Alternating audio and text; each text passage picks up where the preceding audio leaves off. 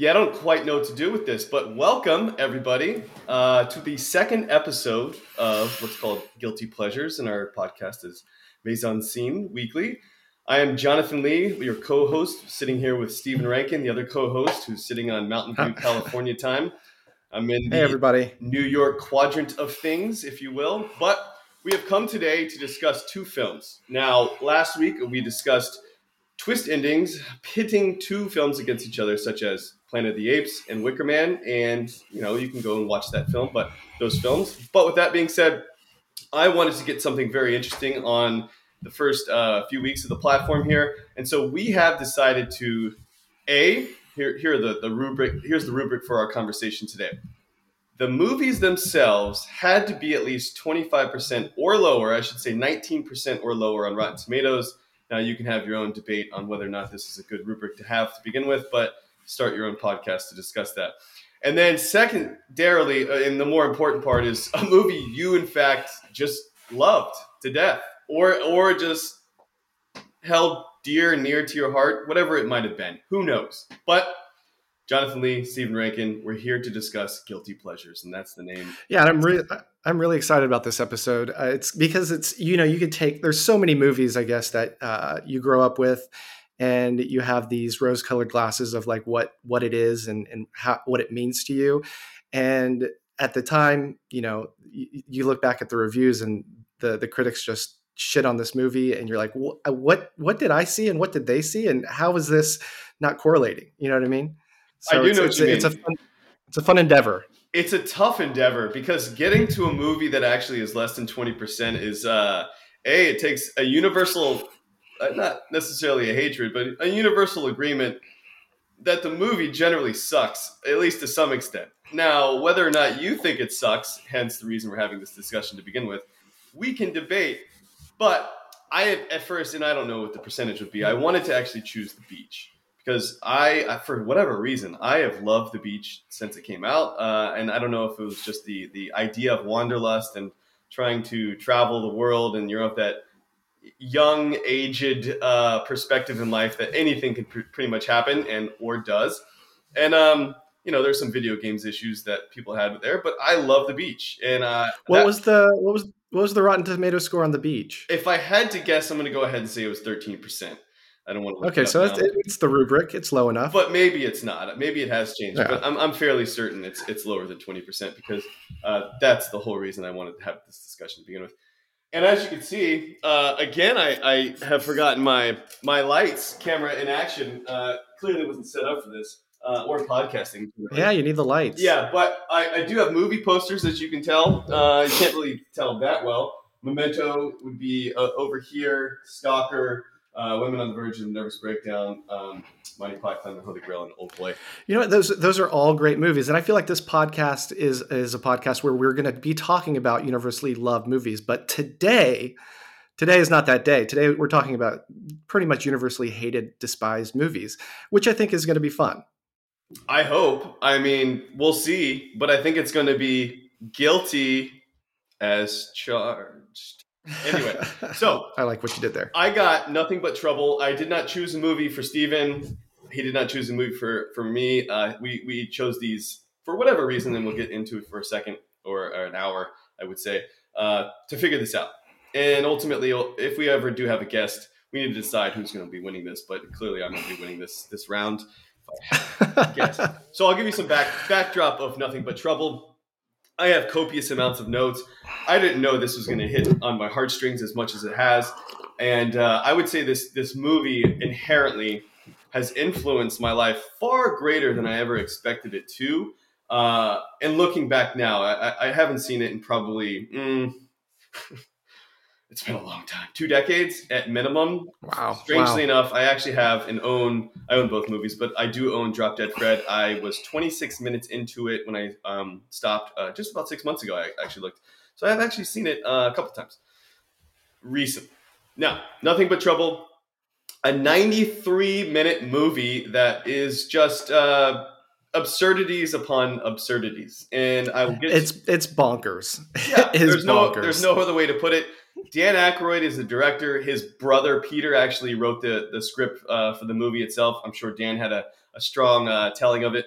I think it came out in February '91. Your Drop Dead Fred came out uh, in a few months after, I think in, in May or June of, of '91. So both '91 yeah, that's, movies. That's that, that's funny. Like we we both. I mean, we didn't plan this, but yeah. you know, we sent our our our, our, our personal guilty pleasures uh, at the same time. And yeah. Lo and behold, 1991 is, is the year that, uh, that that that holds true. Just a few months apart. I guess they were making really shitty movies in '91. what else? What else has been made? So yeah, it's a PG-13 flick. Even though uh, you feel like afterwards you've you've been um, probably visually molested. You, actually, you have verifiably been visually molested. It's in the comedy horror theme of things. Got a 15% on Rotten Tomato, and boy, did it do horrendously at the box office. It was attempting, as you might imagine, for the character uh, set that it that is chosen and the friends of Dan Aykroyd. Uh, to be a big thing, to be achievable in terms of like maybe a monetary achieve- achievability, but uh, yeah, 8.4 million in the box office with a 45 million dollar budget. That's not great. Yeah, I, I mean, I, I, looked into you know the, the, the kind of the making of of this film, and it was funny because you know Dan Aykroyd was coming off a, a you know a giant success with Ghostbusters. He had he had all the I guess the the the the capital to you know to make anything that he wanted and you know he wanted to make nothing but trouble and you know they gave him 45 million dollars to spend on this movie and it 40 just, yeah 40 40 it yeah. went to 45 though it did they were 5 million dollars and this is I'm, I'm getting uh, a little ahead of myself but they they had 40 to begin with they were over budget because they were buying too many toasters so and like you know the dog getting well ahead of myself. But the fact is, the house, which I'll describe in a second, uh, again, I don't want to get ahead, but because of the purchasing of various items to make the house look like it does, uh, it, it yielded another five million, uh, which everyone in, in the entire warpath of like the producers and the, the everyone was like, "This is a terrible idea. We're getting nowhere." But anyway, well, origi- originally, originally Dan Aykroyd, you know, they, they wrote the script and they pitched it to John Hughes. He turned it down. Yeah. Uh, they pitched it to John Landis. He just threw it away. He's like, "No, I'm not doing this." yeah. Dan Dan Aykroyd did not want to direct this, but he's like, "I have nobody else." yeah. And this is his what I believe this is his first and only director directorial debut. Keep in mind though that Dan actually did eventually want to direct this. His the entire origination behind this movie is his idea of something that actually happened to him. Where he got right, pulled right. over in the northeast part of the United States. He actually in the middle of the night got taken for like this trial. Uh, very different. A kangaroo the, court. Yeah. The, I think what is the uh, what is it, the circular district court or something like a revolving district court, I think is the name of, of the court in the, the movie itself. But anyway, we're getting well ahead of ourselves. Yes. The premise is this, Let's... and I'll, I will just read it.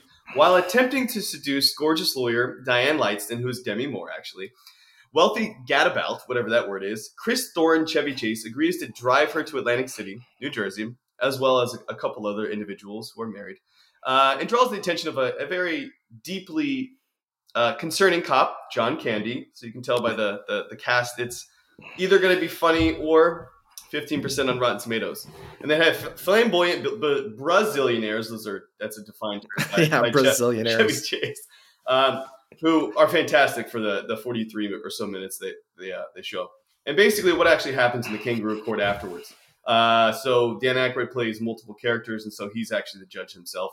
Um, took him an hour to get into costume, but he he uh, from uh, my own small research that I did, he actually had not like a mental breakdown, but a physical breakdown of where he just couldn't direct anymore, and he actually he told people when he was like you know uh, saying action, he just stepped back completely because he was so exhausted, and he actually had at one point the um, the characters and uh, the actors direct themselves. So there's like yeah, this is what I think you should do, but feel free. And they, they would just do multiple cuts, and they're like, I don't even know where to stop. Like, what should we do now?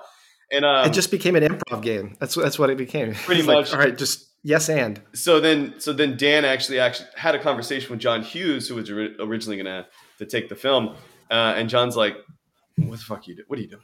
Come on, like get in there. Like you might be tired, but sure, like this is it's a movie and you have like valiant people on your movie you should probably do something with this and then he came back um, probably got a few rests but Written by uh, Dan's brother Peter. It also stars uh, Dan's father-in-law's young daughter, and then uh, the variety of producers that are, are in cameos, like uh, Elevator Men and, and things of that nature. But it's like you know he wanted virtually everyone in his existence to be uh, around him, I guess, at some point.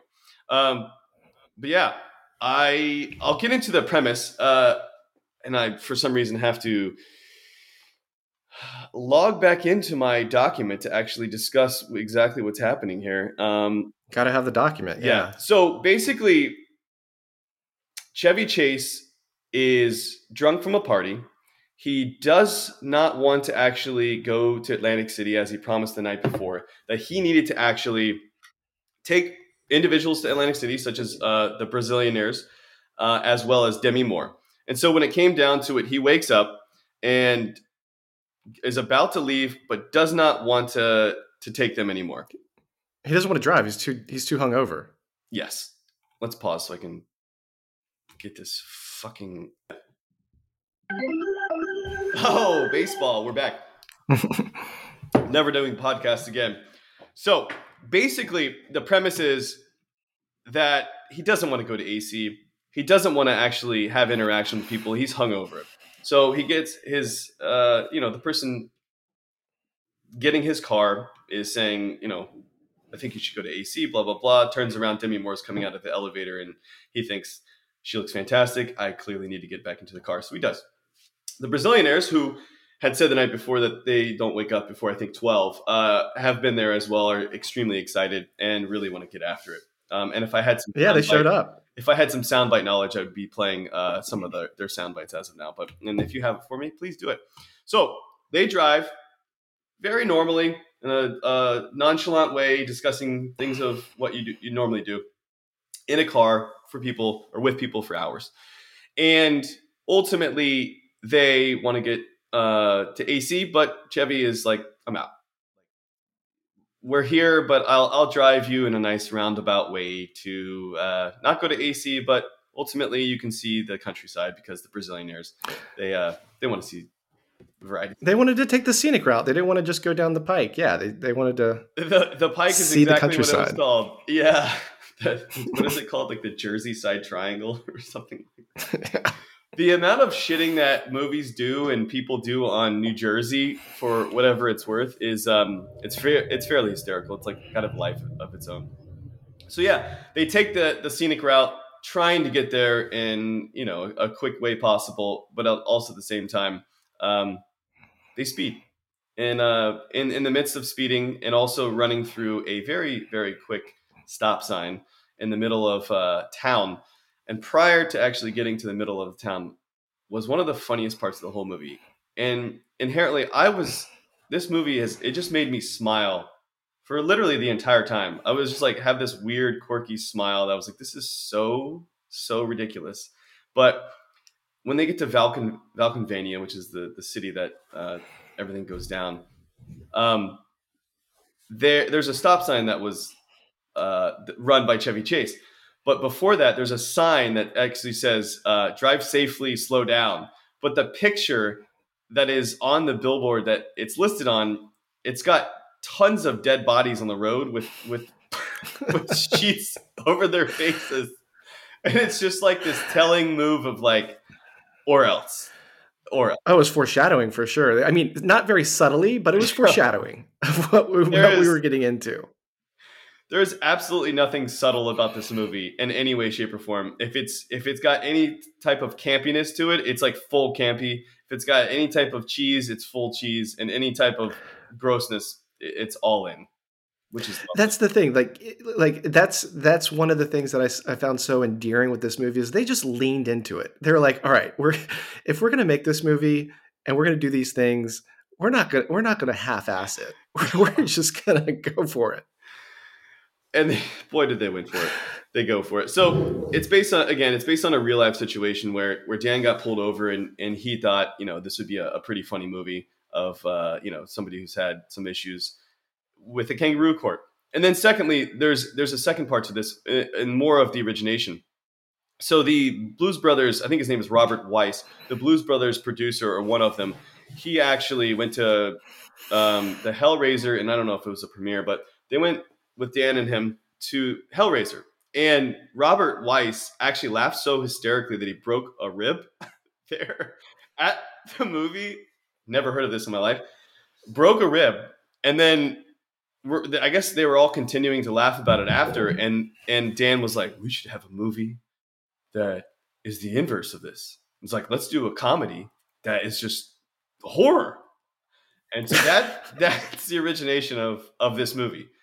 He got he got pulled over in Kangaroo Court, which is uh, quintessentially the the major theme or a major focal point of this movie is that Kangaroo Court, and then secondly the pulling over part. So it really is an effort, and that's John Candy, who is who is the uh, I don't know the holder of the upstanding holder of laws and the abider of laws. I don't know if you could call him a cop, but he is attempting to be a cop, and um, he's a part of the family, and um, you know has a soft side to him, if you will.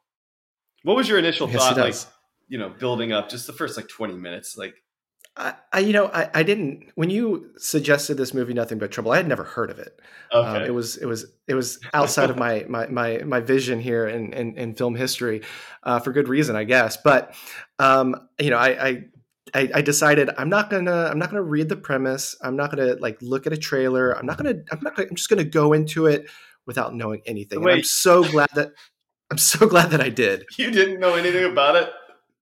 I didn't want to. So you, know, I, I was you like, didn't know like Dan Aykroyd, John. K- you didn't know even the char- like the actors who were involved. I I, I did zero oh. research going into this. I mean, it just just it was it was mind blowing about like, like it was mind blowing just how bonkers this movie was, how this movie got made. What was I watching? What were they trying to to to say? What were they trying to do? Like, I mean, the jokes aren't i mean they're not they don't really land but they sit with you and and kind of like a a weird did i just see that kind of you know instance it's just it's it's uh it's it's a crazy crazy film. It's a carryover from 1980s humor where there's like dad jokes basically. I mean the one example i can immediately think of is when chevy chase is inside of uh, uh, the mansion and he is there's a bunch of like cuckoo clocks and he, he's walking by as you know being shuffled along and, and said oh does any, anybody have the time around here? And i was like this is totally like a cheesy dad joke. A lot of that. There's a lot of that for sure that uh that i think the 80s really provided um and really continued to the early 90s and kind of transitioned from the mid 90s to the mid 90s i would say but un- unbelievable that you did not know of this film and you did not know of anything prior to watching because you must have like initially been thinking, "Wow, this cast is great!" Like you know, Demi Moore and Chevy Chase are drinking at the beginning, and then it, you know you can see John Candy being you know arresting everyone, and you're like, "This is going to be awesome." oh, I thought awesome. yeah, I thought the setup, I thought the setup was going to be great. Like you have, yeah, you have, you know, these these these movie stars, these comedy icons in their prime, mind you, yes. 1991. You know, like you're coming off Chevy Chase with you know the the vacation film, the Christmas Vacation. You have Great Dan Outdoors. Aykroyd. Yeah, Great Outdoors. Like I said, Ghostbusters. Like you have all of these like great, great actors, great comedians, and I'm like, this is this is going to be amazing. Yeah. And then I'm watching it, and as as the story unfolds, and as the the jokes are laid out, and as the the the gross out humor leans into itself, I'm just like, this I can see why that this was this was so repugnant back then, but I was loving every second of it. Yeah, me too. Like, I don't know. I'll get into it, but I would say, uh, as I, said before, this it really um, tickled my heartstrings here because it kind of made me. It was um, therapeutic in a sense of like I'm trying to understand kind of the complexities or lack thereof of my own brain and why I like what I like. For example, I have a tattoo of, if I can even take this, an Alejandro Jodorowsky on my arm from you know the director of A Holy Mountain and El Topo, and um, you know I often, as even to you, I'm like I love this movie, and then people watch it and they're like, "You're what? Are you okay?" yeah, I, I, think I'm okay. Um, but with that said, this is one of those movies where I think uh, watching it at an early age and I also think uh, Monty Python really influenced me to a, a strong degree. Um, that for whatever reason, in my own fortitude again or lack thereof, it really influenced me to like other movies like this. And so I'll, get to the more direct point of what actually happens, I guess, in dialogue and things of that nature. But they get arrested. Uh, not only afterwards of of not stopping at the the after the billboard that looks like everyone's been murdered, uh, foretelling, I guess, what's about to happen. They they get pulled over by John Candy. Very pleasant cop, nice, rotund, of course, because he's John Candy, and they have to go to the courthouse to uh, you know speak before the judge after as well. Um, they tried to get away, so they tried to speed away, and they have a BMW, and it was very prevalent and, and repeated that Chevy was basically being a wimp, and he needed to evade the cop, and they just couldn't do so. They were trying to get meander around a variety of, of different uh, dump trucks and construction sites, basically, and they weren't able to. They eventually got arrested. And so, well, even I mean, even the you know uh, John Candy and his cop car, he had he had different levers that he could pull to manipulate the the construction and you know divert him to where they wanted to go. I mean, it kind of all started there because you get into the house, and that's just a, basically a a mad fun house with levers and switches and things like that that we'll get into. Boy, are there levers and switches in that house, uh, to say the least. So they they are on trial, and the trial itself, it, it appears that you know things are going to go a little more smoothly. There was an intimation of somebody uh, saying wedding, and uh, the judge's eyes and ears perk up, and oh, is there going to be a wedding? And then actually, it seems to be a, a, lot of foretelling in this movie, but that was one of them. But there's a you know a nice judge-like platform that is uh, preventing to see Dan Aykroyd in his costume. He looks like a very grotesque monster. He also has a penis for a nose and I, yeah, that penis. I mean, it, it just kind of he looks like a monster. They do a close up on that. Yeah, yeah it's, a grotesque it's voice. It's harsh, and uh, you just don't like to look at him. Everyone, He's 106 years old. Yeah, is what, is what I, I, believe. Yeah, he's 106 years old.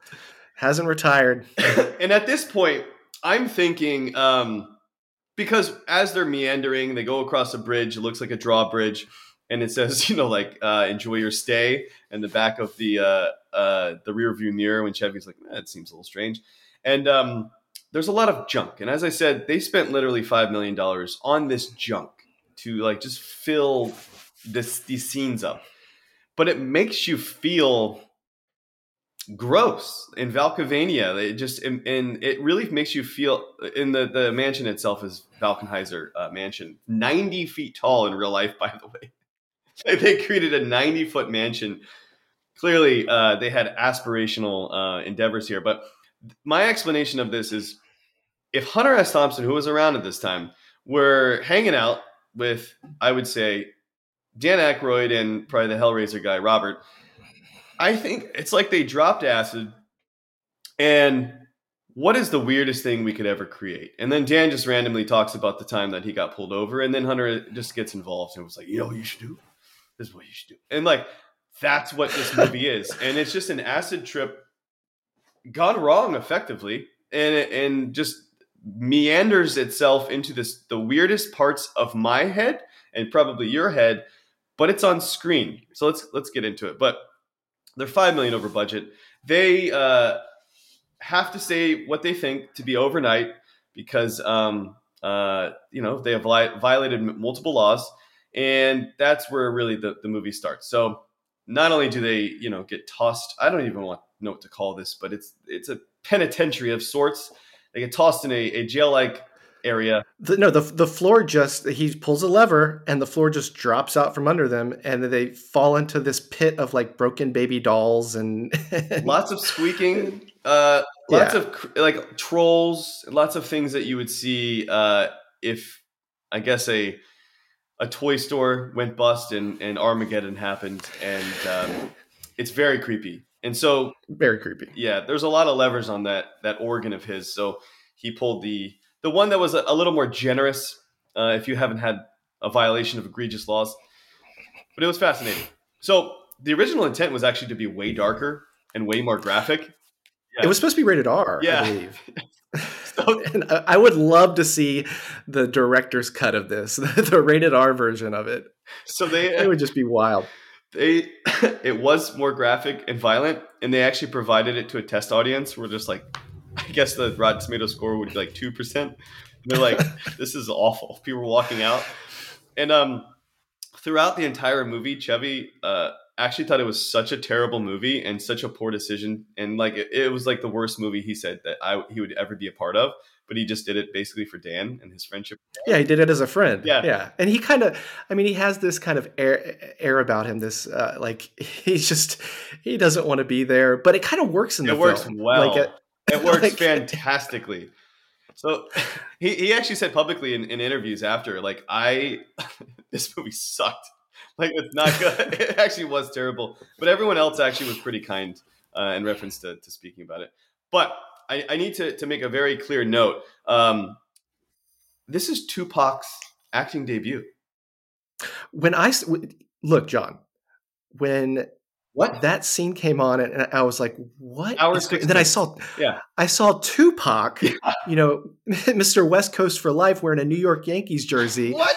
Like, like, what is going on? Hour six minutes. Uh, well, it, he comes on before then, but you know, not to get ahead of ourselves, but that one scene you're speaking to, and I was like, clearly he has admitted that West Coast rap is uh, not as you know, it's inferior to, to East Coast rap. That's what I thought, and I was like, if you were Tupac, you know, this is '91 or '90 when they shot it, but for Tupac, I mean, how can you wear that? Seriously, how could you wear that? And then just create a war. He was also the backup. Anyway, we won't get we won't get that in a little bit. He was like singing. He wasn't even rapping. He was the, he was he just was like, the backup singer uh, in a Yankees Yankees uniform. Please, please do. Drop the beat, Jay.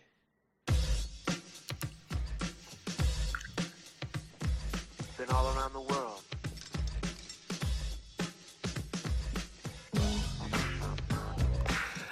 It's so 90s. It's it's like it's just it's great. That whole scene, uh, it was it. And you, you know who put that in there? Like there was a there was a conscious decision of like, you know, we need to have some kind of music in this film, and I bet it was Dan Aykroyd. Dan Aykroyd was like, yeah, let's let's get some hip hop in here. It's Hunter S. Thompson on acid. It's just like what is happening right now? Like we're in the middle of their so middle of a courtroom for another person who got pulled over for violating various laws. And uh, what do you do for living? Uh, Dan Aykroyd, the judge, is asking in his you know demeanor of looking ugly and has his penis nose. And they said they're a, they're a band, they're a group. And he didn't believe him. He's like, well, uh, where are your musical instruments? And he said, well, it's in the car. And he goes, well, get them. And it becomes a music video. And they actually perform like a live concert in front of the judge who happens to know how to play the organ or piano and starts jamming out as if there's not a chord in session and nothing is actually happening, which is the one of the more wild moments of the entire movie. It's like an hour and six minutes, and Tupac is a backup singer, and he he lets them go freely. But totally bizarre. to go back to the original, Totally bizarre.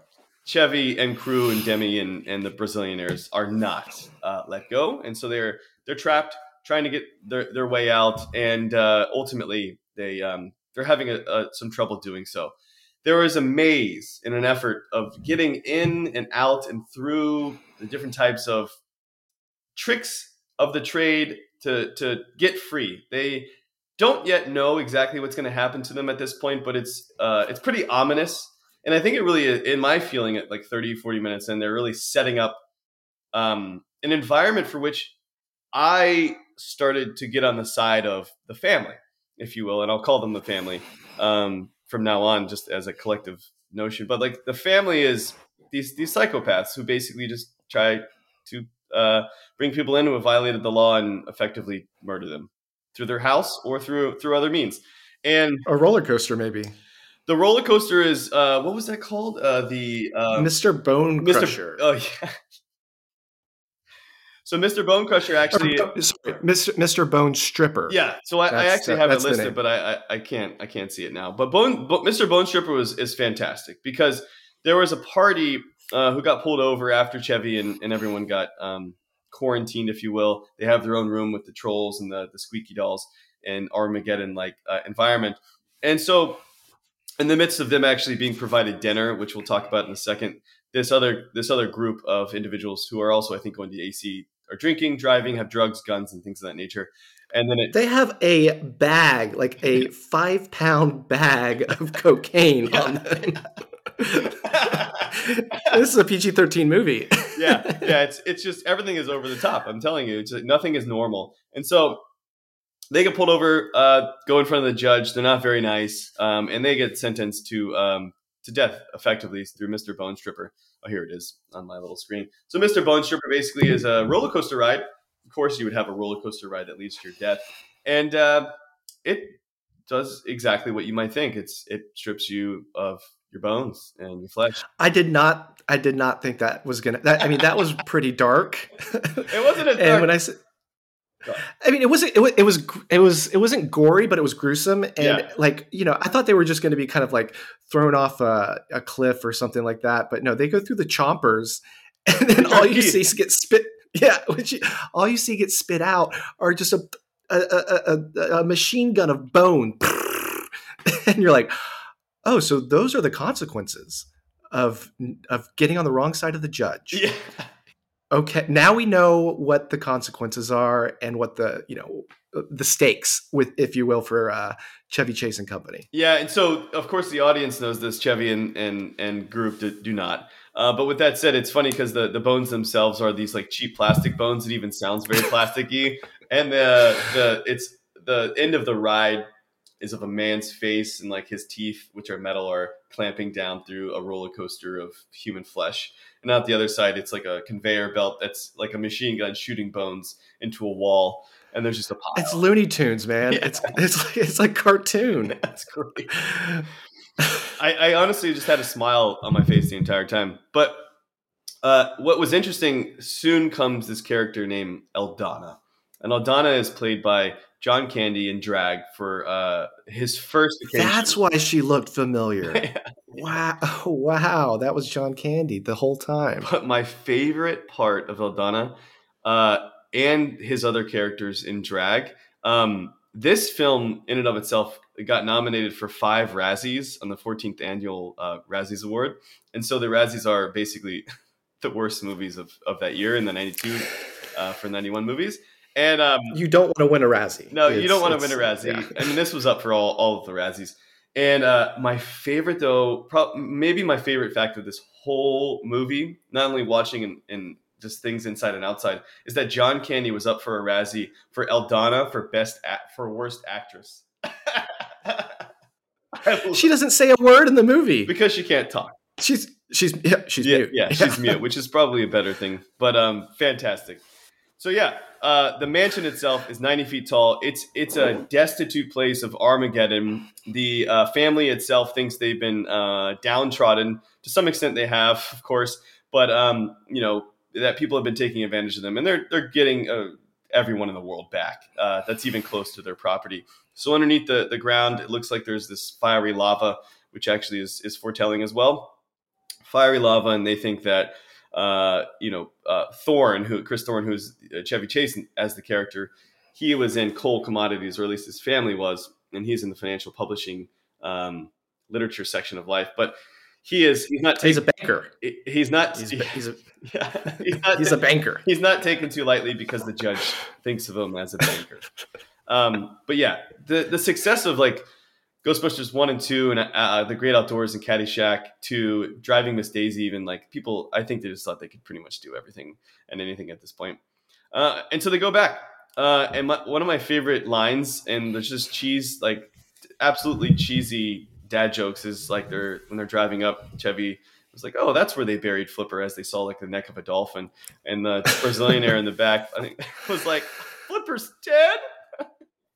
like, of course, Flipper's dead. Uh, I was like, "This is so great." Um, These little throwaway jokes. They just kind of Yeah. they sprinkle the movie with uh with like you said, dad humor, which adds It's to the the absurdity. so my Um, yeah, go ahead.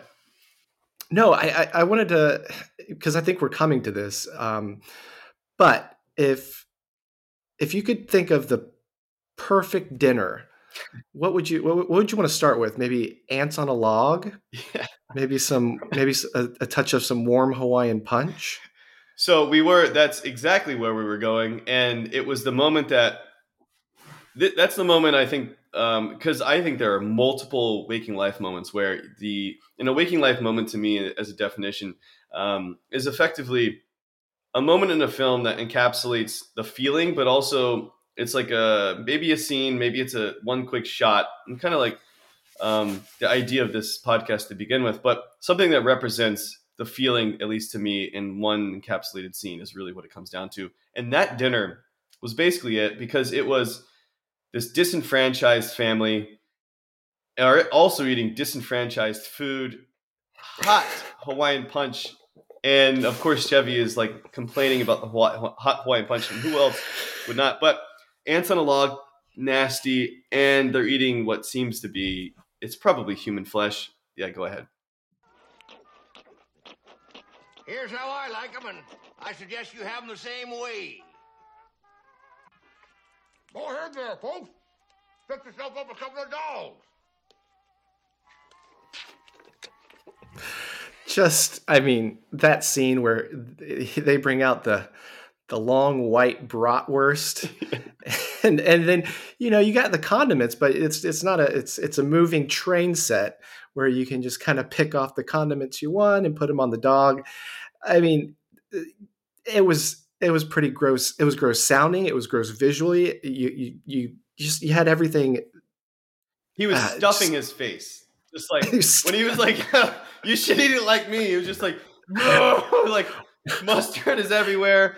By the way, the train was nice enough to like stop in front of him. I was like, how did they stop the train to get the, the condiments out? And he was like, ah, just shove it in your mouth, eat it like me. Yeah, it's good for you. And after they ate the ants in a log, and I was like, that's the moment where they should be like, we're fucked. Which the Brazilianaires, they're like, we're we're willing to risk whatever it takes. And so they jump out of a window, quite literally.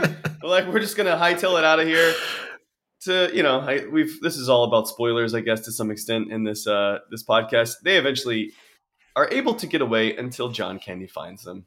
Um, they had to swim through sao paulo uh, which is repeatedly uh, stated in terms of the smell of this river that makes them separate than the house. But they're able to get away convince john candy that they're he's being uh, not utilized in life very well and they'll pay him back if they let him go which you know they actually help each other which we'll come back to at the very very very end. But where I get to next, and I'll I'll backstop a little bit, uh, and we're probably going well over the fact of like my own interpretation of of this, but Alejandro Jodorowsky, who I is near and dear to my heart, very strange in my opinion filmmaker. But I was an hour in, and that's where I was like, I, am something is wrong with my own head if I enjoy this so thoroughly. Uh, and also, it's a 15%, so you know clearly other people are not. But like I've genuinely loved Nothing But Trouble way more than even when I was a childhood. But I think when I saw it when I was a kid, it was that one of the first moments, probably the first moment. Um, and I'd have to go back to see when how old I was. But Monty Python, um, and now for something completely different. I saw that I think in sixth grade, and so it was around the same time that I saw this movie, and so it was uh, almost a back to back effort and I remember thinking, these are not the movies we watch at home. Like it was over my friend Chris's house, and I was like, these are not like I didn't even know this could exist. And this is some weird like I don't know if weird is the way to, to phrase it, but or frame it. It's just odd. And I love the oddity of it, and I just wanted to get more into it. Did, did it feel kind of like taboo, like you were watching something you weren't supposed to? Yeah, totally. Like, like it was just, this is the this is this is not the the Disney Channel you know movie that I you know I'm I'm allowed to watch at home. This is something well something completely different. And now for something completely different. And so it, it actually reminded me of other things that I, I very much enjoy. Um, and I'm kind of wrapping up to some extent, but like Sleep No More to me, I don't I've been to three or four times, and of which a lot of you're either gonna like Sleep No More and you're not. But I love passionately love Sleep No More, and it's I don't know what to call it. It's an experimental Broadway play that's it's not even on Broadway, but it's it's I don't want to call it a play, but it's a group of individuals who are actors who three to four times over a three or four hour period or three hour period um, do different parts of of a play that are mirrored after various uh, Shakespeare um, characters, but uh, mostly Macbeth. And there's a variety of other intimations, but it's 90% Macbeth, basically. And there's a, a final scene that everyone has to get together to, to, watch. But in essence, the actors in three to four levels, or maybe even more than that, you're able to to freely walk about and be with actors on their stage, quite literally with them. And there are no rules other than you wearing your own mask and you can't talk. And so I and I think this is like an ins not maybe an inspiration, but it kind of ties back into like what else is possible. It's kind of like the first time that somebody had their first beer, and you're like, this beer is pretty good, but like, what else out, is out there? So this the addict's mindset almost. And so when I went to see Sleep Mo- No More, people are very like cordial and nice. Like the people watching the masks, not the Mhm. actors are just doing their thing. And I was like, if there are no limitations here, I'm going to see how far I can push this. People would like toss their jackets down. I'd put their jackets on. I'd try to like get not in their faces because I didn't want to interrupt anything or get too egregious. People would put their glasses that they drank down or their glasses, and I would put them on. And people would be on a typewriter, and I would try to write things next to them. Uh, and it was so fascinating that you could actually be so immersed in this interactive uh, way of life. But it was funny when I started thinking about it and this weirdness of like, how far can we take the weird? Um, and I think Hunter S. Thompson is like, how far, you know, buy the ticket, take the ride kind of thing. But there's a there was one moment in Sleep No More that I was probably doing this too much, and I was like, oh, this woman like took me to a back room, and like just it was just weird. There was a fan blowing on me. She like started blowing on me, and like just was like taking a feather and like putting on my face, and I was like, what is this? First of all, and then I started thinking, I was like, I think they just wanted me to get away like from it, the the actors, right? I was just being like probably an annoyance. I wasn't like in anyone's face, but that's But you were immersing yourself more than others, right? I was, but probably a little too much. And I think this is why um, I just have this notion in my personality where I'm like, let's see how far we can take this. Let's see how far this goes. And I think that this is But- this is where that movie is for me. and uh, I mean, just I've, I've never heard of that kind of concept of theater, but that sounds that sounds absolutely amazing. And the the, the fact that that that lady so eloquently kind of just pulled you away Yeah. without disturbing the rest of the show just shows you how she's a pro. But I was like, I've been chosen. And then I, I looked back and I was like, no, they just I was probably chosen because I was annoying, uh, Yeah. interacting too much. Yeah. So Chevy basically at this po- point in dinner, which is disgusting, uh, the Brazilianaires jump out of the window, they flee, and Chevy uh, gets locked up and then has that comment about you know the, the cuckoo clocks. And so they they try to do their best um, to escape, and everything is planned and set up for them. There's trap doors here and there. Clearly, they're forcing them like a mousetrap to to get out in the maze. So you can see what actually happens next. And there's only one, I guess, you know, one opportunity, one way that the judge sees that Chevy Chase can can get get out of this situation. And what what is that way? well, he does have a, a, a lovely grand great granddaughter, granddaughter, I don't know. Um, 106. El Eldora. Was it Eldora? Uh, and yeah, yeah, was that her name, right? I And bet it was Eldana. who Eldana, you're right. Um, but he wants to he wants to set her up, um, you know, and he'll he'll uh, you know turn his eye that he's a banker and say, hey, if you marry my my granddaughter, I'll I'll let you off the hook. Yeah. And so they, I mean, that's when you know Digital Underground comes in and they have the wedding and uh, they they I guess they tie the knot. You know, he agrees to it. Which Boy, he doesn't agree to it. That's that's not a good knot. So yeah, they they uh they agree to get married. Ultimately, he reneges as uh, Digital let go, and he's asking them for help. And then basically he gets put to death, and ultimately goes to uh, um, what he thinks to be his death. But Mister Bone Stripper actually has a faulty gear, uh, and he's able to live. And then to make a long story short, because there's a lot of various things. For example, Chevy uh, and Demi, when they actually fall through the floor for the second time, I loved it because it actually reminded me of uh, like the Rancor monster in Star Wars, where Luke uh, actually had to throw the rock um, to kill the monster. Um, that- Yes. that, reminded me of that. But it gets into other characters, like even characters that are not even like key to the story, but like Bobo and Little Debo, were just like disgusting nine foot tall monsters who are like kid like and very similar to the Goonies. And this movie to me had a, a Goonies feel um, to some extent. But Which Dan Dan Aykroyd played Bo- Bobo uh, because nobody else would. Just like nobody would want to direct this, nobody wanted to put on that costume. But Uh, for the whole, yeah, they were grotesque. I mean, honestly, grotesque. But to get to the actual point of of why I like this movie so much, uh, as if I, I don't have to say anything more, but like I think it just is near and dear to my heart on what is weird and this is probably the first origination of like what I could potentially see a, of as a, a movie and the potential of it of just like hell, let's just see what happens. Like let's just see what happens. To, to. Would it, would a mo- would a movie like this be made today with that kind of budget? Let's pause that for a second uh, because that is my last point that I would like to discuss with you. So Okay. I got 65 minutes in right before Digital Underground, and I'm like, I want the family to kill everybody. I was so in, intertwined, and and I was just like, let's see what happens, you know, kind of thing. So, so I had a question for you here with, Sure. with, with the point of that. Who, who is who is the hero in this film? Like, who is what is what is what is this movie trying to say? So I I I, I don't know who the hero is. Uh, There doesn't have to be a hero. I mean, I think they're all anti-heroes. I mean, maybe they set Chevy Chase up as the the main protagonist, but he doesn't really he doesn't have a character arc. He doesn't change. no. There, Even at I mean, he end. goes back to even at the end. He's that last but, scene. But everyone gosh. is is identical. I mean, at the end, the judge who, after basically, uh, you know, long story short, they they eventually escape. They're able to go to the police. The the police are not believing of the story, and they go back to the mansion, ninety foot tall mansion, and uh, they're trying to play it off like nothing else happened. They knocked on the door. You have to identify them, and there's lots of cops around. And at that moment, um, you realize, well, uh, all the cops are now on the side of of the family, and they're It's kind of a twist right there. Inter- You're like, whoa. intertwined. and so they look around, and it's just like, ha ha ha.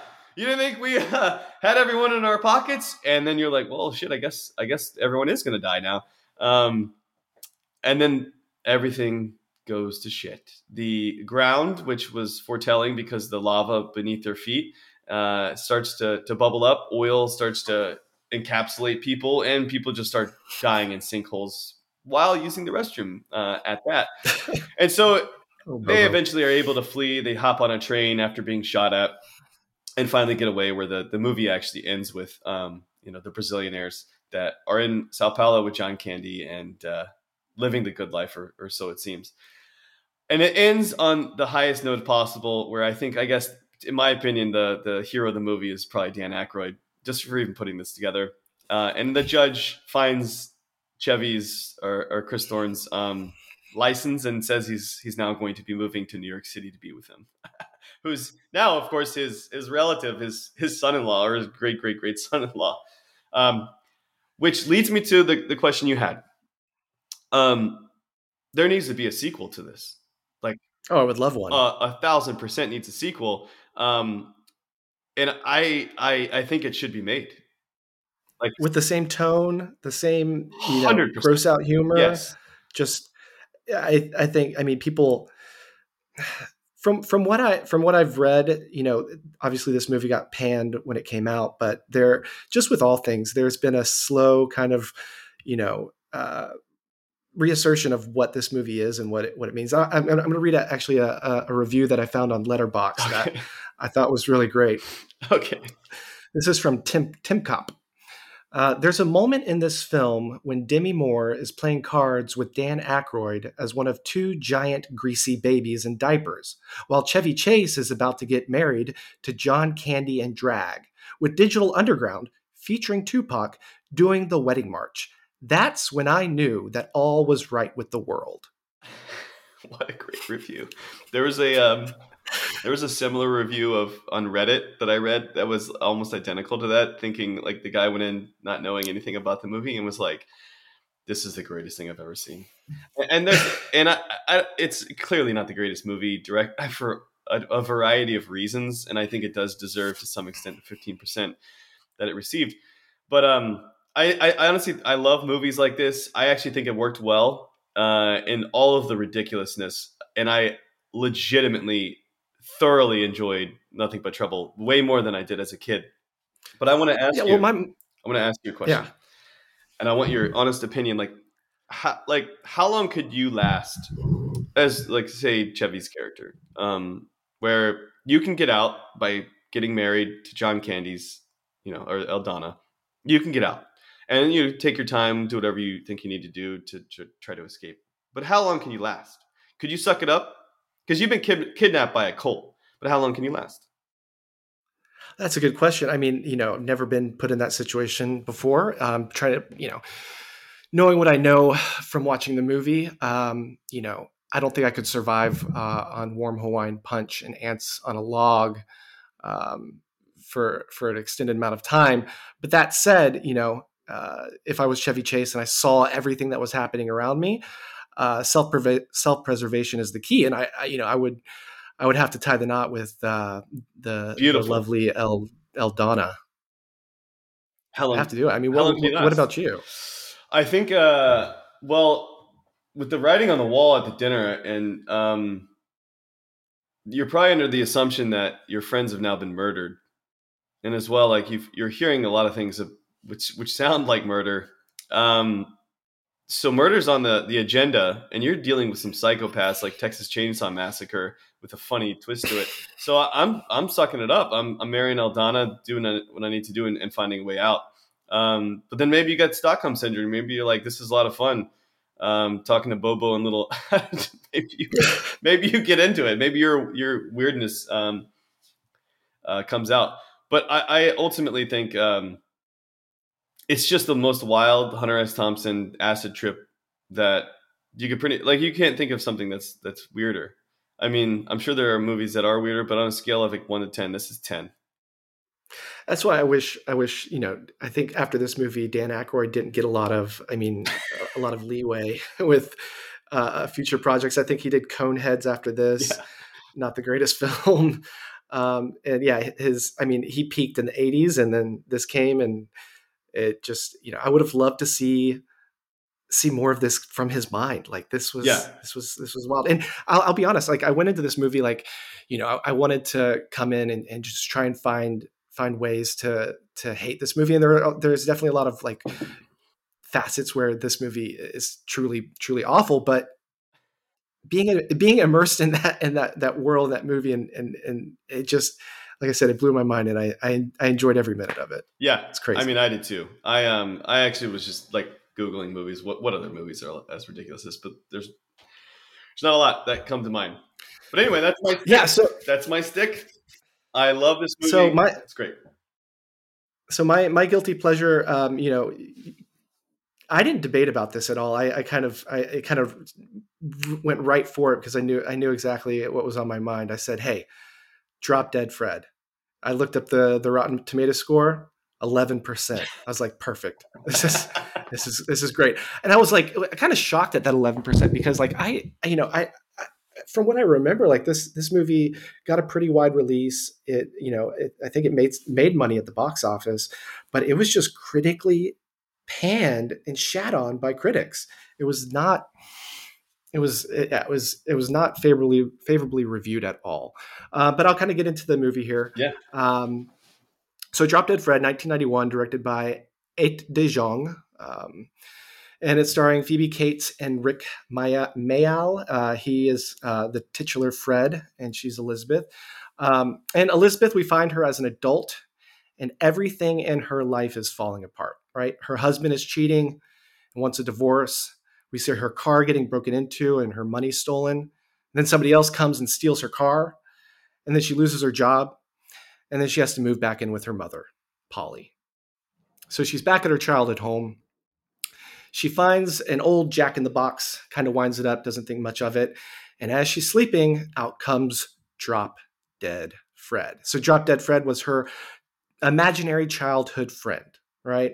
Um, Fred is upset that Elizabeth is now an adult.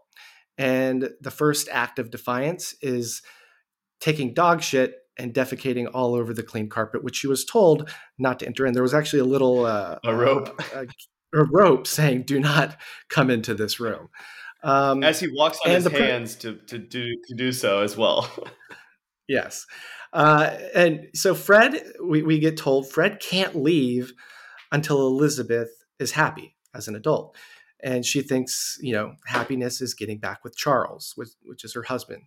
Um, so we follow her and Fred through a, a journey of self discovery and the antics from her childhood as flashbacks so that's kind of that's basically the movie i won't kind of go into more of the, the, the plot and the details and things like that but my first question is how was this film appropriate for me to watch as a child yeah i don't know because I thought the same thing. Uh, I did think of it as um, unnecessarily rough uh, on the mental aspect, even even now. But like, I- I think in the '90s, things mental health didn't exist, and like, Yeah, and I- also I- like, she- It wasn't mainstream for sure. It wasn't mainstream. it did well. And- Six and a half million, um, eh, you know, budget, and then 24 million box office. It did pretty well. Yeah, so it made its money, and I mean, I, I remember watching this as a kid, and what what I from what I remember and what I took away is like I love the idea of you know an imaginary friend being so wild and crazy, and and you know all the antics that they do. They they be, you know when she's a kid, they become they're they're they're burglars and they you know steal from the house and uh, all of these. They make a mud pie. Um, so as a kid, like all all of those funny you know wild things that you see on the screen from Drop Dead Fred translate to funny right when i watch this as an adult i didn't i didn't really laugh that much Yeah. like th- these are two different viewing experiences and that's kind of like that's what's wild to me about this movie so i feel you know what the critics didn't get at the time is like all these critics were watching this as an adult Yeah. and and as a kid i loved the movie because it was just so wild and zany Yep. and funny Yep. um You didn't understand the the, undertones. Oh, I didn't. Under, I didn't understand Drop Dead Fred sliding on the floor, looking up her, his mom's dress, and Yeah. saying, "Cob- "Cobwebs." like, I was seven years old. I'm not going to understand that. But, and then as an adult, I mean, that's just a kind of a crude, Yeah. lame joke. But, but watching this now, 30 years later, you know, this what this movie achieves is like really the themes of childhood trauma and what that you know what that that does to a person and having that trauma you know come back into your life after a series of events that just upend your life you know you lose your your husband you lose your job like she's having a mental breakdown She had a men- she had a mental break for sure. Yeah. Yeah. Yeah. A hundred percent. so it's uh it's I, I mean i can't i don't think i can be as eloquent as you with uh, nothing but trouble um I was wondering where you're going to take this because after watching it, I was like, God, holy shit, this is um, that was tough to kind of get through. Like, it, it wasn't easy. It was. Yeah, I felt yeah unhappy after. Whereas You- you know watching it as a kid, I was like super happy because I had no idea that life is like that. At least it's something. Exactly.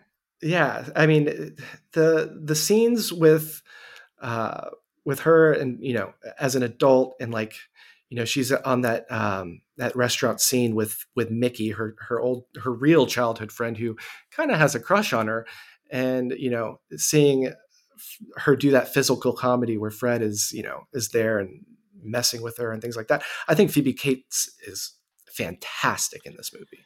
She's I think awesome. she did a yeah, she's fantastic. great job. Yeah, they, they definitely chose correctly on that. Um, I mean, she's wildly successful at that at that moment. Um, Fast Times at Ridgemont High, I mean, put her on the map uh, big time. But I mean, as well as a sundry of other movies. But like, Drop Dead Fred was actually going to be originally uh, Robin Williams, uh, which I found I found super interesting. Um, It's directed by Tim Burton, but they they passed on the project. that would have see that would have been that would have been a totally different movie. a totally different movie, which uh, it would have been very nice to to see. Um, I, but this movie, it's interesting because like the amount of in the '90s and '80s like used car salesmen as characters was like so high. I th- I, I I can't even name others, but like I just want to I want to say it, it's it seemed very high. But as an adult going through the movie, I just thought. I mean, it's clear she's created an imaginary person because she's having a mental break. Uh, she had a mental break when she was a kid. She's having a mental break later, and it's all in relation to dealing with issues of life's hardships with her mom, who has brought on, you know, varieties of ways to make her feel bad uh, about herself and her own childhood memories. Uh, and she's, you know, not successful emotionally, physically, financially, and, and, and things like that. And you know, the conjecture of, you know, I don't want to bide your time. or Kill the time here, but like the the conjecture of like Fred and his activities is basically her own desire to act out against her mother. Hundred percent. Yeah, I mean, as a as a kid, I, I feel like we get the sense that, you know, uh, she didn't get a lot of attention. She was an only child. Her parents were going through a divorce. Her her dad leaves, um, and she's reaching out. She's crying for help and she creates this this imaginary friend drop dead fred to to cope with that and to act out and to you know be you know th- this uh the, this person her, her who her mom can see. You know polly even in that one scene it's just got to be heartbreaking because you know young elizabeth is six years old. They just made a mud pie and everything like that and her mom says uh, sometimes i don't love you as much as i used to Yeah, that. and she's six years old Yeah, that. that's i mean that's got to be something so traumatic as a as a as a young child to hear that from your your your mother Um, Yeah, it's awful. so of course of course she creates drop dead fred and you know what is what happens with uh, drop dead fred when she's a kid is she gets it, she gets put into the the jack in the box and it's covered with that masking tape right and i think and uh, i'll come back to that masking tape in a little bit but it gets covered with ma- masking tape and she has to forget about drop dead fred and she she her, polly found out what would hurt her which was putting away drop dead fred Yeah. and she said i'm never going to let my my mother hurt me again that way so she just forgot about him and then when does he resurface when she has another traumatic instance in her adult life And Um, opens the I think the this- Jack. Yeah, and opens him back up. in the Jack in the Box. But I, I think this I think the script was great. Um, I think this movie is it, it, it, the reason why it didn't succeed, succeed was because it couldn't. It was it was it was basically two different halves, right? You have the zany childhood half, and you have the serious traumatic half, and those two just they they they they don't fit together in a in a in a cohesive film but me watching as an adult i i mean i i was actually re- i was really moved by it i was Yeah, it's it is moving. I would say in a negative way, emotionally. But how did you feel towards uh, the end or the ending itself, um, which is a fascinating ending? Uh, but I think needs to be the noted. dream scene Yeah, the dream scene, and then what happens after the dream scene.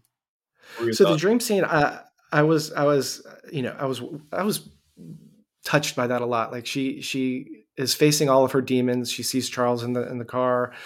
She walks up the steps and you know her mom polly is blocking the door saying you can't come in here. And fred's standing right by her side and says, say, say the magic words Yeah. say the magic words. And she says i'm not afraid of you. And her mom just billows up in flames yeah, she wa- she walks into the room and what does she find? She finds herself, young Elizabeth, taped to the bed in that masking tape. She peels it off and comforts her. She comforts her as a child, which is what she needed. And you know, Drop Dead Fred did his did his job. She she found the happiness, she found the the peace, and then she has to confront her mom in real life. And I thought that scene was really touching as well, where you know sh Elizabeth says, I, "I'm leaving. I'm not staying here," and she's like, well, "I'll be lonely." She says, "Mom, get a friend." yeah. That was one of my I thought that favorite was great. lines. That was one of, one of my favorite lines of the movie. Um, I did love that. I I have to just point out of all movies, uh, if there was like a top fifty like biggest cunts of movies list, Charles has got to be so high on that list. Like he is just like her husband, ex husband, whatever he is. Just I don't know. In the uh, you you couldn't make this movie now and have that character be the character he is, and also like how, He's horrible. horrible in the way he treats his wife and it's just like cheating around like it, it's just uh what a horrible Well, the the reason why he was like able to treat Elizabeth that way is because she was still a girl child, uh, uh, you know, a girl child or a woman child. She was not fully developed, and she was not able to stand up for herself and see how wrong this this guy really was. Like, look at the way that she dressed. Yeah. she dressed like a conservative Mormon. like, not that like there's anything wrong with that stephen No, there's not. But you know, I'm just saying it's it, it, she was dressed as a uh, basically from her childhood, and she never grew into her her adulthood. yeah And even when she was like flirting and trying to flirt with Charles in the kitchen, it seemed like she was still a child and she didn't understand the way that the world works. because she was was, just i fascinating. mean she's dealing a lot of mental issues and then having mental breaks but yeah it's kind of how my mom dressed in 1991 i would say but she she didn't have any mother issues that I know of. Um, yeah. other than the fact that my grandmother didn't know us when she was dying and knew our dog, uh, which still affects me now. Oh wow. Uh, Um, so, I mean, I guess quantifiably, um, uh, and I was always interested to see what you had to say here in, in your thoughts. But like, what would you say is the the I, I guess the more guilty pleasure? So, after reviewing these two films, you know, the and and what constitutes a guilty pleasure, right? The guilty pleasure is something that you you are really, you know, you defend to your to, to your grave that you like that other you know other people Yeah. or most most people do not like uh, whether Yeah. that's you know um, a movie a book a reality tv whatever it is but you know this uh, you know, drop dead fred if i sh- if i showed it if i showed it to somebody that had never watched it i don't know what they would think i don't think they would like it Probably not. But I think, but I think if I showed nothing but trouble to somebody, said, "Hey, watch this. Just you know, check it out." Yeah, you're gonna like. I, I, I think that I think they're gonna they're gonna be, be in for the ride. Because I think Drop Dead Fred, you have to be in a certain mood to watch it. It's not something that it's like I said, the the emotional weight of that film, the emotional themes of childhood trauma. It's, I mean, they tackle it. It's it's it's tough. Yeah, it's um, it was very tough. I watched it last night, and there was a couple times I was like, uh, "This is uh, it's, this is really depressing." Like very sad. Would you would you let would you let a child watch that that film? like, It is za- zany is the word I would use. I mean, Drop Dead Fred is continually, uh, continuously in green. Um, I love the the very end of it though, where uh, he gets a new friend to be with, uh, and somebody that uh, is very close to Elizabeth as well. So Elizabeth gets to not see Drop Dead, Dead Fred, but gets to see the ramifications, I guess, of Drop Dead Fred. Uh, So that's my that's my question with this movie, like how they how they interpret Drop Dead Fred. Is he is he real real in the sense of is he this kind of guardian angel sent down to to uh, a troubled person, a young girl, or you know whatever, or is he just uh, a manifestation of childhood trauma? He's a manifestation of childhood trauma and basically the demons that we cannot deal with if you don't have someone to support you or talk to you. Yeah. That's that's your stance. That's my stance. And I, I think, uh, I think if you were to take like a, a, if you were to take a different perspective of it and not the mental health perspective, I think it actually would be a better movie.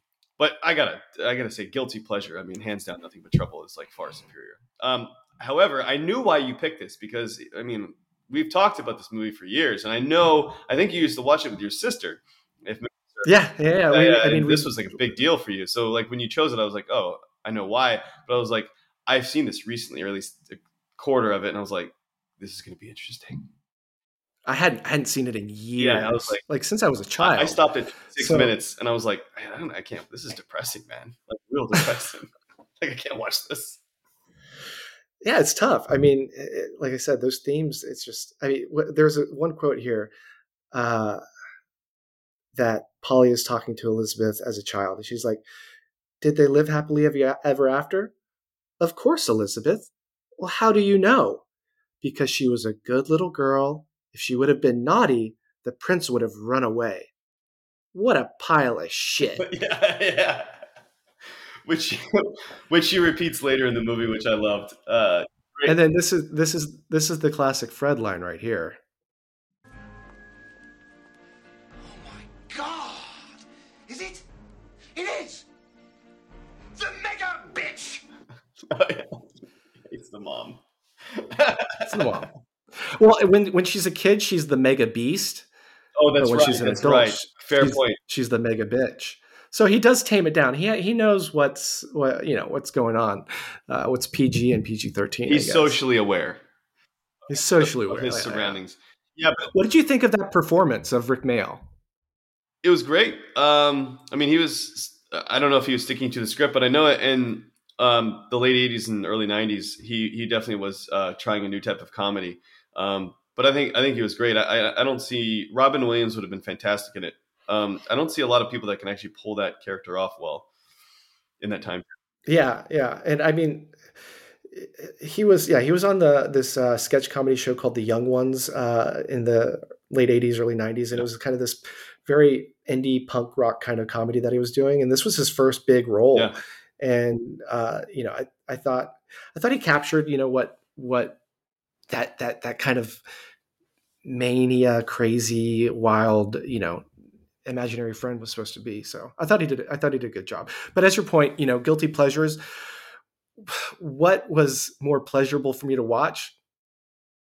It had to be nothing but trouble. I mean, Yeah. I mean, even though there was a lot of gross out moments, nothing but trouble was just kind of like just a treat. Like I just I kind of smiled the entire time. Yeah, that's that's where I was, just smiling. And I got to the end. I'm like, how? Like this is completely set up for a sequel. Clearly, like that's how uh, everyone want, or not everyone, one person wanted it to be. But it needs uh, somebody needs to just bankroll this. I mean, even 50 million now, Yeah. you can you can make this movie. You don't have to buy as many toasters. Just- now you're saying a sequel. Would would we would we get the same cast or would we would we re uh, revise it? I mean, Well, John Candy's not think- around, but Dan, Demi Dan, he might not need the makeup anymore. He could just are there. God, that would be good. Same cast, yeah. You can get a new cop. Get a new cop. That would be fantastic. I mean, it would be unbelievable. Like, I, I honestly, like, at the end, I was like, I need a sequel to this. Like, this is set up for a sequel. How is this not a sequel? Um, So we- cut to you know Chevy Chase and having his father-in-law, uh, the judge, living with him. Uh, obviously, they're years older, unless you want to do some de aging CGI technology, uh, as seen in The Irishman. But no, I mean a sequel would be fantastic. but they're rich. They're rich now because all the oil That's true. Yeah, at, at Valkenvania. And then, they could they could build their own their own funhouse mansion that's 97 feet tall. and then, yeah. And then Chevy has, like, you know, gets hit in the head by, by the judge and, like, wow, this does sound like a good idea. We do have a hundred million dollars to spend on a ninety-seven foot mansion. Why don't we? Why don't we? Why don't we try this out in the, the Jersey Triangle? I, I mean, I, I honestly would love it. Um, be fantastic. And eventually, by the way, as you see all these nice um, these movie posters, they are going to be up. And eventually, I will have uh, a nicer mic. This echo will go away. We will get right. there. This is our second episode. You know, we uh, I think I think we're we're ironing out all the wrinkles and kind of figuring it out as we go. But you know, this has been fun. I, I enjoyed talking about these two movies. It's been lovely. And so uh, we are on all social media platforms, I believe. There's Instagram mostly, but YouTube we are now on. Uh, you can watch this video. So uh, Spotify as of, as of now is just going to be uh, on the audio section of things. But as Scene Weekly, and if you have any questions, go to admin at Scene Weekly uh, to, to write us an email. Questions, comments, concerns, uh, how good, terrible we are, that'd be lovely, or ideas for um, next week's episode, which we frankly don't even have one. But I will, I, will- I will say this Yeah, as we discussed, or I realized today, somebody I sent us our, our first episode, which is uh, last week's Planet of the Apes versus Wicker Man twist endings. twist endings. Yeah. I sent that to a friend of mine, Kyle, and Kyle uh, responded with, um, "That's cool, bruh, but um, ninety percent of podcasts I heard uh, end after one episode." And so I actually looked it up because I was like, "There's no way that that exists." It's actually ninety percent of of podcast episodes end or podcasts end after three episodes. So this We're over halfway there. Yeah. Look at that. This is two. We already have an idea for pretty much another 20. So uh, if you make it to 20 um, or 21, you're basically of the one percentile. So we, we just have to get another. I can't do math. 19, basically. Yeah, 19. We're we're, we're practically there. Anyway, Uh, if you have any easy. thoughts, comments, concerns, um, let us know. But hopefully this is fun. No, nothing but trouble was it was a ride. It was such a ride. And I also, I also love it when uh, oh, Drop the beat, Jay. What do you love? I love the fact that like in movies Been all around they say the actual title of the movie, "Nothing But Trouble," and Demi Moore said it. You're nothing but trouble. She She, did, yeah. to sleep when she was making out with him on the couch. All around the world. Uh, and then like Family Guy has an episode where like they pause when they say the movie's title in the movie and like ah, and that's exactly what I did when I heard it. I was like, oh, there it is. That's great. Yeah. Well, they said Drop Dead Fred a lot of times in my movie, so yeah, you win. You win on that. there you go. All right, we're out. We're out. Till next week, everybody. Bye bye.